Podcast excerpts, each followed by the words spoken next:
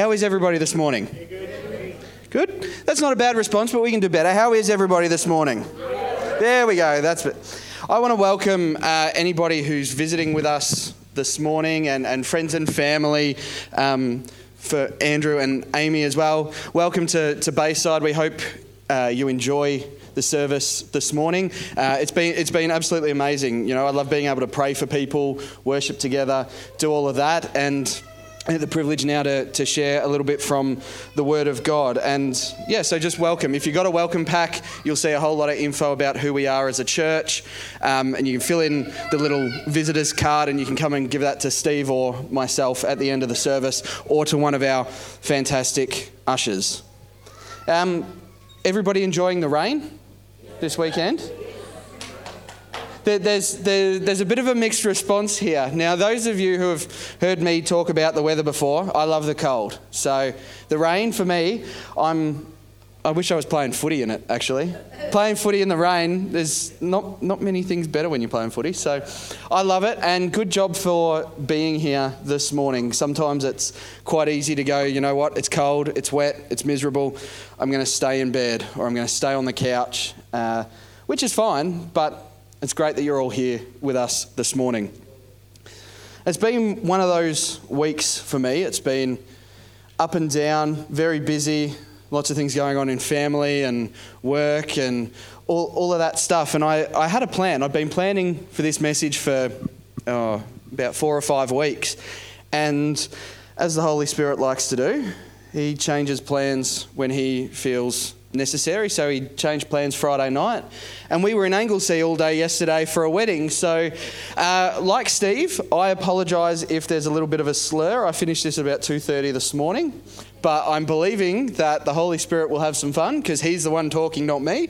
So, you know, I've been fixated on the love of God the last few weeks, and yes, I probably should be fixated on that all the time, and I am, but there's just been something new and fresh and deep to the love of God that's really stuck with me this the last few weeks, and I've experienced his love in a whole new way, and I want to share a little bit around that this morning, if if that's okay. You know, who here is familiar with the parable of the prodigal son? So that's the focus for my message this morning.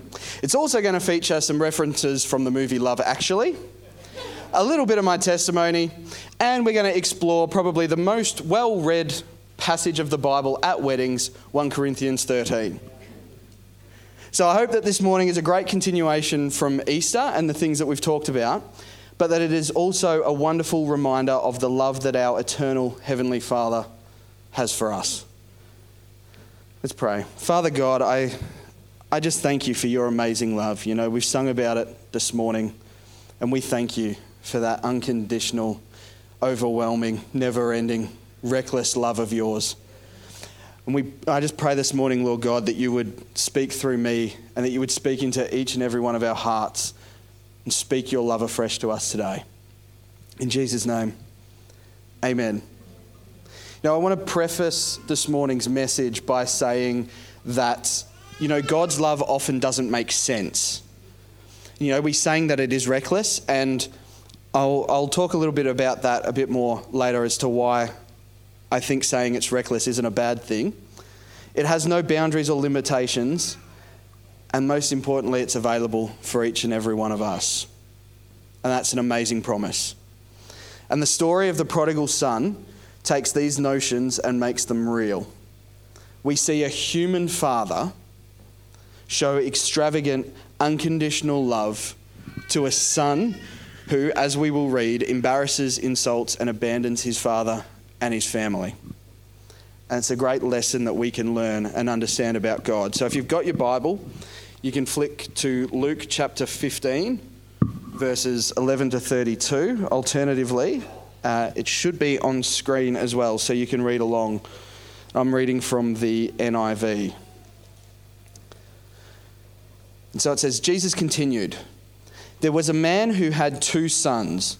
The younger one said to his father, 'Father, give me my share of the estate.' So he, desi- he divided his property between them. Not long after that, the younger son got together all he had, set off for a distant country and there squandered his wealth in wild living. After he had spent everything, there was a severe famine in that whole country, and he began to be in need. So he went and hired himself out to a citizen of that country, who sent him to his fields to feed pigs. He longed to fill his stomach with the pods that the pigs were eating, but no one gave him anything. When he came to his senses, he said, "How many of my father's hired men have food to spare, and here I am starving to death? I will set out and go back to my father and say to him, 'Father, I have sinned against heaven and against you. I am no longer worthy to be called your son. Make me like one of your hired men.' So he got up and went to his father. But while he was still a long way off, his father saw him and was filled with compassion for him. He ran to his son, threw his arms around him and kissed him. The son said to him, 'Father, I have sinned against heaven and against you. I am no longer worthy to be called your son.' But the father said to his servants, 'Quick, bring the best robe and put it on him. Put a ring on his finger and sandals on his feet. Bring the fattened calf and kill it. Let's have a feast and celebrate. For this son of mine was dead and is alive again. He was lost and is found.' So they began to celebrate." I'm going to leave it there. I'm not going to go to the rest just now. You know, it's an incredible story, don't you think? Yeah. You know, and I love when Jesus shares his his parables and his thoughts and his insights. You know, he often offended the religious leaders of the day around some of the truths in this story. You know, they were so fixated on you had to follow the law to be a righteous man, to be worthy of, of the love of God. But Jesus says, no, just come as you are. It doesn't matter who you are. You know, often the Pharisees looked inward. Everything was on an inward thing in them, and they had no scope for the outside world and the greater things that Jesus was saying. But on the other hand, Jesus, well, he dined with tax collectors and sinners, and Pharisees would be like, what is this? You know, this is a teacher of the law going and dining with the unclean. You know, he, he laid hands on them and he spoke a very outward message to love God and love people. If you're here Easter Sunday, you would have heard Steve share on that. And if you haven't, you'll be able to listen to it um, online. But I think it, that that's absolutely essential. You know, that Jesus showed that his life and his message is for all people. And I believe that as we look at this story again of the prodigal son, we can experience God's love. You know, it is free and we have that access to it. You know, as we start the, so- the story, we see the son come and basically dishonor his father. Back in that time, children received an inheritance set aside for them when their father died. So for him to go to his father and say, "Give me my share of the estate," he's basically saying, "I wish you were dead." He's basically asking his father to tear his life apart. But because he loves his son, he obliges. He does so because of the love that he has. You know, most of Jesus' listeners would never have seen or heard of a Middle Eastern patriarch acting this way, let alone thinking it was even possible. It just wasn't custom. Sons were supposed to respect and honour their fathers. You know, I've had an interesting relationship with, with my dad over the years. You know, I was... your standard uh, teenage boy who thought he knew everything and knew better. And so Dad and I clashed a few times. And I can relate to the son here because I probably at times didn't really respect my old man all that much. We'd get into fights. I moved out. Um, and it, and it just, it wasn't great.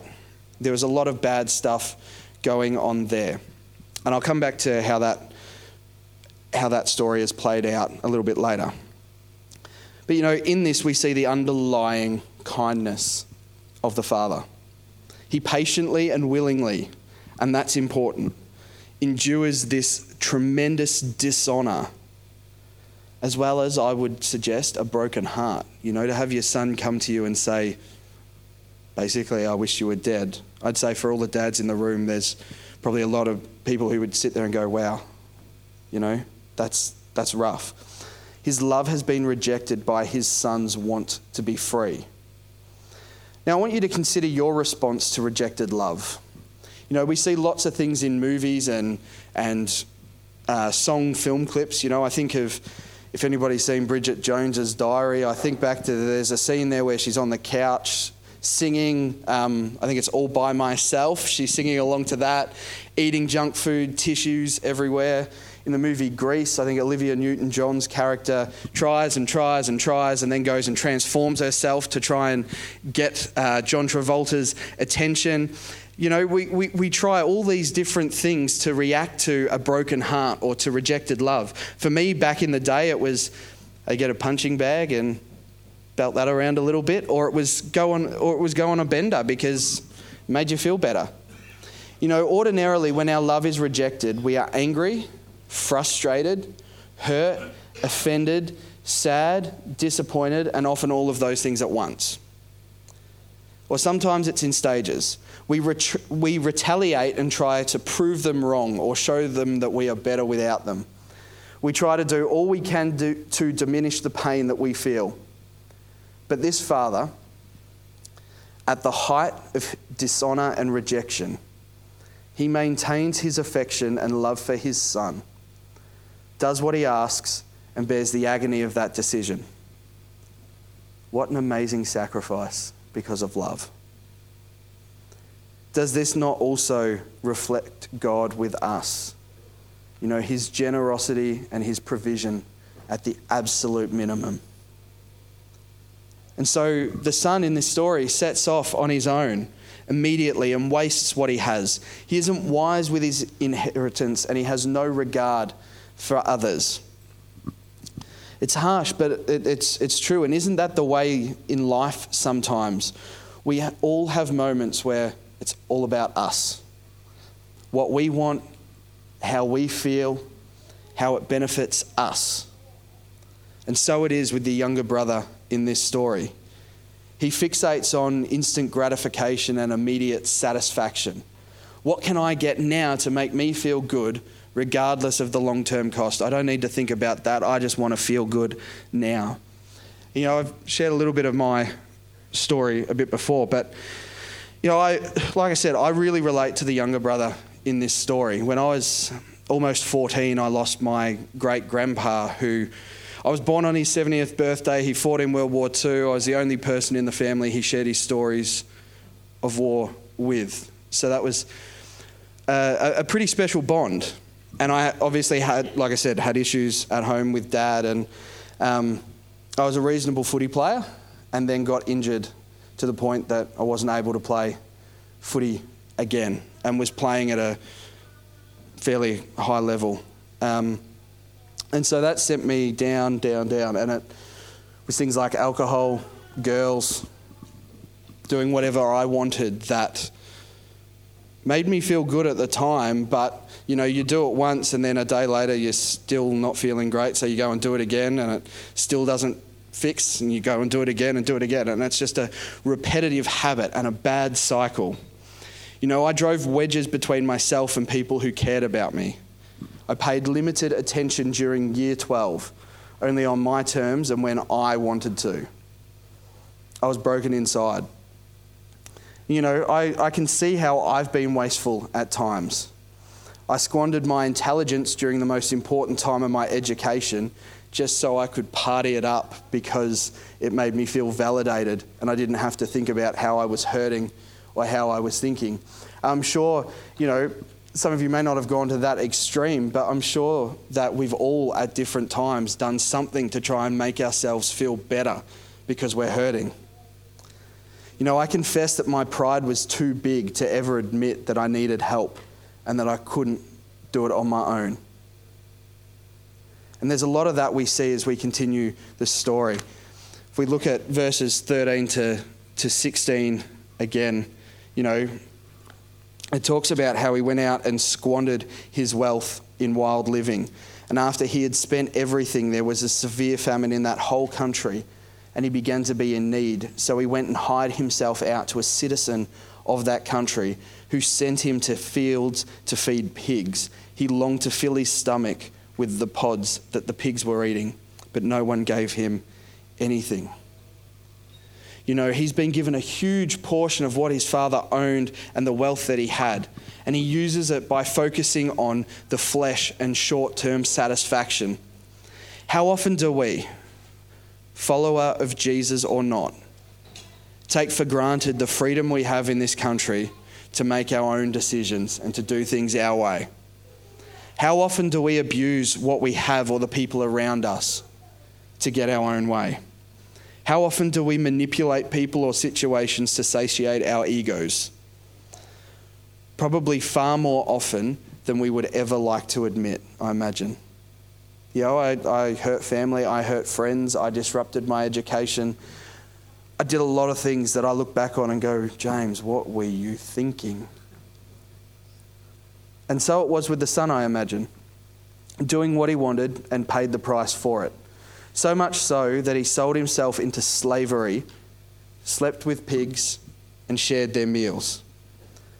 Now, we, while we may not have literally been in those shoes, have we compromised who we are because of surface things that really are irrelevant?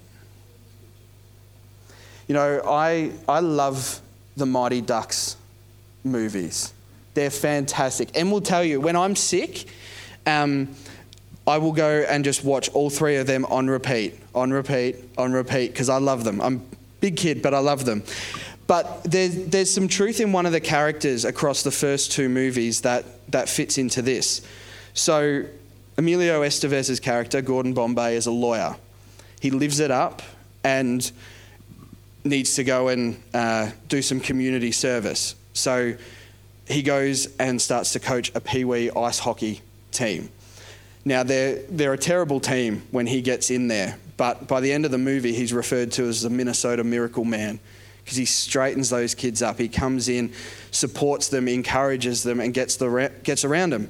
And so you get into Mighty Ducks two, where the team is chosen to represent the U S at the Junior Goodwill Games. And the coach gets swept up in all the fame and all the publicity and starts to, to wear suits rather than what he was wearing. He's all about the T V inter- interviews. I think his team refer to him as Captain Blood because he's all about winning and not about fun. But the good thing is, is that he sees the error of his ways. By the end of that film, he come back, he comes back to his team and goes, I'm sorry. Let's go back and have fun. Let's be who we really are. And quite often, through the way that we live, the decisions we make, we, we do away with who we actually are at the core and who Jesus has called us to be. It's easy to be swept up in temptation and sin. And most of the time, when we are in the moment, it feels good. We're feeding some inward desire that we have that helps us to feel validated, worthy, acceptable, or it's simply a way of numbing pain. No, I, I think about David with Bathsheba, sees her bathing on the roof and so basically orchestrates her husband's death so that he can go and um, sleep with her. You know, Adam and Eve, they're created and God says you can eat anything you want except the fruit from this tree. So they go and eat the fruit from that tree because the serpent tells them to. You know, we we do things for what feels good for us. We aren't alone in our humanity. You know, I think together at times we fail, we make mistakes, we say hurtful things, we choose the wrong things repeatedly. We try to do it by ourselves. And there are countless movie and T V references where this happens. And we see it throughout the Bible, and it never ends well. We are figuratively living in a pen with pigs, destitute and reliant on their food for sustenance. And then reality hits. And man, does it hit hard. We're stripped of our dignity, our egos are battered, our tail is between our legs, and so we go back to our source of provision and apologise, whether that's God, whether that's a person, whoever it is. You know, and sometimes we do it just to save face because we failed. But the thing is, church, God is bigger than all of that. He's bigger than all of that. His love is bigger than all of that. All he wants is for us to come home to him. You know, and here's how it is. God's love and forgiveness can pardon any kind of sin and wrongdoing. His love restores us and it makes us whole. God is the only one who simultaneously knows what we need and is what we need. Amen? It doesn't matter who we are or what we have done. It doesn't matter if we have abused ourselves ourselves or oppressed people. While the son knew that there was food to spare in his father's house, even as the lowliest there, he would soon discover that there was also grace to spare at his father's house. There is no evil that the father's love cannot pardon or cover. There is no sin that is a match for his grace. And we need to start to believe that. You know, I've shared my path, and it came at the end of year twelve where I started to realise, you know what, living this way, there's there's got to be more to it. There's got to be more that can actually restore you and make you feel better. And it was April the sixth, two thousand eight. I'd been going to church for about three or four weeks, and I finally made the decision, you know what, this Jesus guy sounds pretty cool. These Christians, you know, they're all right. I want what they've got. You know, I had that realization of God's love, that even though I'd drunk a lot, I'd hurt people, I'd slept around, I'd done a lot of bad things. You know, I got kicked out of school at the end of year eleven. You know, I'd done a lot of things, but God's love covered that. God's love was bigger than all of that. And through that, my relationship with my old man was restored. From being one that was really volatile, it was restored. You know, sin has an eternal consequence, which is separation from God and death. And an eternal consequence subsequently requires an eternal solution. And our eternal solution is always, always Jesus. And Jesus alone, amen? You know, the father was filled with compassion and ran out to his son. And this is a person who has defiled his father's name and his home, but the father doesn't care. He's just excited to have his son back. So he hitches up his dress and runs out to his son. He then calls for a celebration with all the trappings, a robe, a ring, sandals for his feet, and the fattened calf to be slaughtered. While the son was recklessly extravagant, and that's the definition of prodigal in his lifestyle and spending, so the father was in the love he showed to his son. And subsequently, I think God is recklessly extravagant or prodigal in his love for us. And that's pretty amazing. You know, and love does make us do silly things sometimes. You know, I don't know what the movie is, but there's an eighties movie where some, there's a guy, I think it's John Cusack, comes up with a massive boombox and standing out the front of the girl he's, he likes place, playing songs. You know, makes us do silly things. You see the father running, and that's a silly thing. And we've all seen it in our lives some way. You know, it's so powerful that we strike up the courage to act and not care what it looks like to those around us. This is why I love the movie Love Actually. It highlights the best of love. You know, yes, there are some elements in there that aren't the greatest, but there are some amazing stories. Sorry for the spoilers. It's been out long enough that you should have seen it. But these stories need to be shared because it's relevant. So I'm going to start. I, I, I don't like spoilers, so I'm prefacing that. I don't like spoilers, but it's been out like ten years or something like that, so it's been out long enough. Um So there's one character, there's a little kid, his name's Sam, and he's just lost his mum, and you, the story starts literally the memorial service for his mum. And then he's with Liam Neeson, who's his, his stepdad, who, again, lost the love of his life and then proceeds to raise his stepson. And all through the movie, all that Liam Neeson does is for his stepson. One, that's amazing. But then Sam likes this girl at school, but he's like, she doesn't notice me. She She's a really good singer. So he goes and learns how to play the drums just so he can play in a concert and be in the same band as her.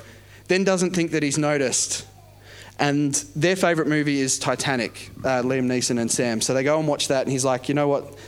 Let's do this. I'm going to go after her. And so you see it in the movie. They go to Heathrow Airport, and Sam's running through all the, the th- all the checkpoints. The guards are chasing after him just so he can get to his girlfriend.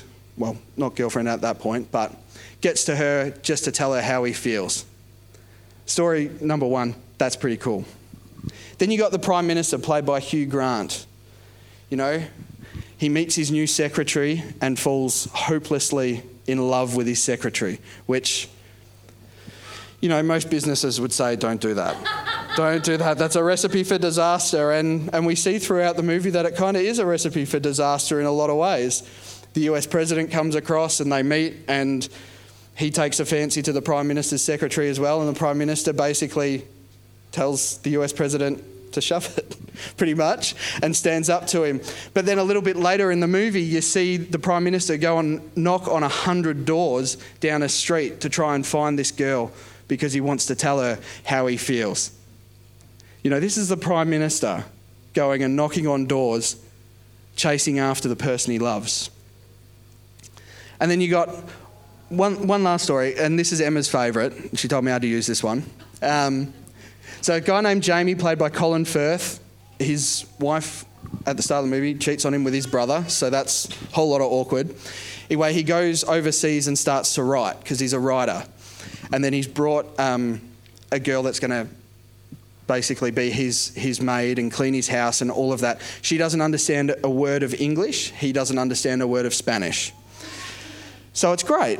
They have some, some fantastic interactions that, um, as viewers, they're fun to watch.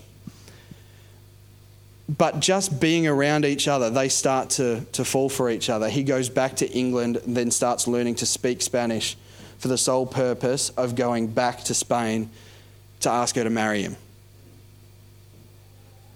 You know, like the father in our story, these characters acted from a place of such deep love for the person that they simply didn't care about the end result. And God does the same for us, church. You know, as we sang earlier, he chases us, he fights till we're found, and he leaves the ninety-nine. Um, I'm just going to read Luke fourteen seven, just to put some context into that. Uh, is that one? Uh, fifteen, fifteen seven, I think it is. Uh, where are we? I tell you that in the same way there will be more rejoicing in heaven over one sinner who repents than over ninety-nine righteous persons who do not need to repent. And Jesus has talked about lost sheep and a shepherd who will, even if one of his flock runs away, he will go and chase that one to bring it back. It's a pretty outrageous thing when you when you consider it. You know, love goes against convention and what is comfortable. And love isn't always romantic, church. Often it's messy. It's real. It's ugly. It brings discipline. And sorry to be a buzzkill, but romantic love sometimes, in essence, can be superficial and it can let us down. But God's love, the love that is all-consuming and transforms us from the inside out, that can endure anything. That's real love. And so if you just quickly flick to First Corinthians thirteen and I read verses four to seven. Love is patient, love is kind. It does not envy, it does not boast. It is not proud, it is not rude. It is not self-seeking, it is not easily angered. It keeps no record of wrongs. Love does not delight in evil, but rejoices with the truth. It always protects, always trusts, always hopes, always perseveres. Love never fails. And that's God. In that passage, that is God. He showed his love for us while we were still stuck in slavery to sin. He sent Jesus to the earth to live and walk among us as a human, to be tempted, to feel anger and hurt, to be frustrated. Most importantly, though, to model the Father's heart of love for all people, for each and every one of us. He modeled this by enduring what he did, rejection. He was beaten. He was whipped. He was stabbed. He had his clothes torn off him. He had a crown of thorns wrenched down onto his head. He was nailed to a cross and he died. You know, Jesus sacrificed himself for us. He lived out the single greatest act of love that the world has ever seen, bar none. And nothing to come will outdo that. You know, in the song Reckless Love we sang, it says, "When I was your foe, still your love fought for me." That's incredible. That while we were separate from God, he fought for us. He fought for us. He fought for us. You know, he chased after us. And it's easy to not feel worthy of that. Trust me, I know. But the fact is, church, because Jesus died for us, we have the opportunity to turn our lives around, to go from being in the pig pen to the feasting table with our eternal heavenly Father. Just picture that. Can I get the band up, please? Just picture yourself at that feasting table with God and with Jesus. That's open to us. All we have to do is accept it. This is the greatest love the world has known. It's never failing. It never runs out.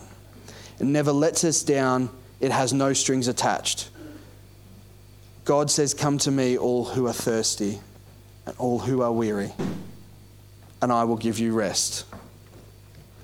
And the thing is, church, we aren't disqualified ever from receiving it. Our past doesn't make us unworthy. God loves each and every one of us and has since the day that we were born, and will for every day of our life and in eternity.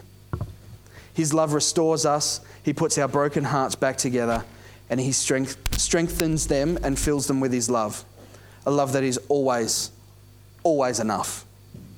His love heals us. It cleanses us. It removes the creases and the mess and fills it with his message. He is perfect, and his love fills any void in our lives and never has to be replaced or repeated. We are given hope for a future, joy to endure, and peace that consumes us because of his great love for us. Amen. So my prayer for all of us this morning is as follows. Father God, please guard our hearts. Guard our knowledge of who you are and your love for us. I pray that you would not let Satan rob us of our experience of your love or the knowledge that we are worthy of that love because of what Jesus did. We know that Satan is a father of lies and manipulation and tries to remind us of all our fears, failures, shames, mistakes. He shows us the selfish acts we have done, but we say no more to listening to that. We stand on your love, Father God, and we stand in the waterfall of your love. Nothing can separate us from your unconditional, overwhelming, never-ending, reckless love towards and for all of us. Amen. It's countercultural, church, this love that God has shown us. Embrace it, believe it, be transformed by it, and then take it and apply it. Love others the way that we have been loved. And if this concept of the love of God is, is new to you this morning, you've got an opportunity to respond, to say, you know what, God, I receive that love. I accept that love. It doesn't matter whether you've done it once, ten times, hundred times, or you've never done it.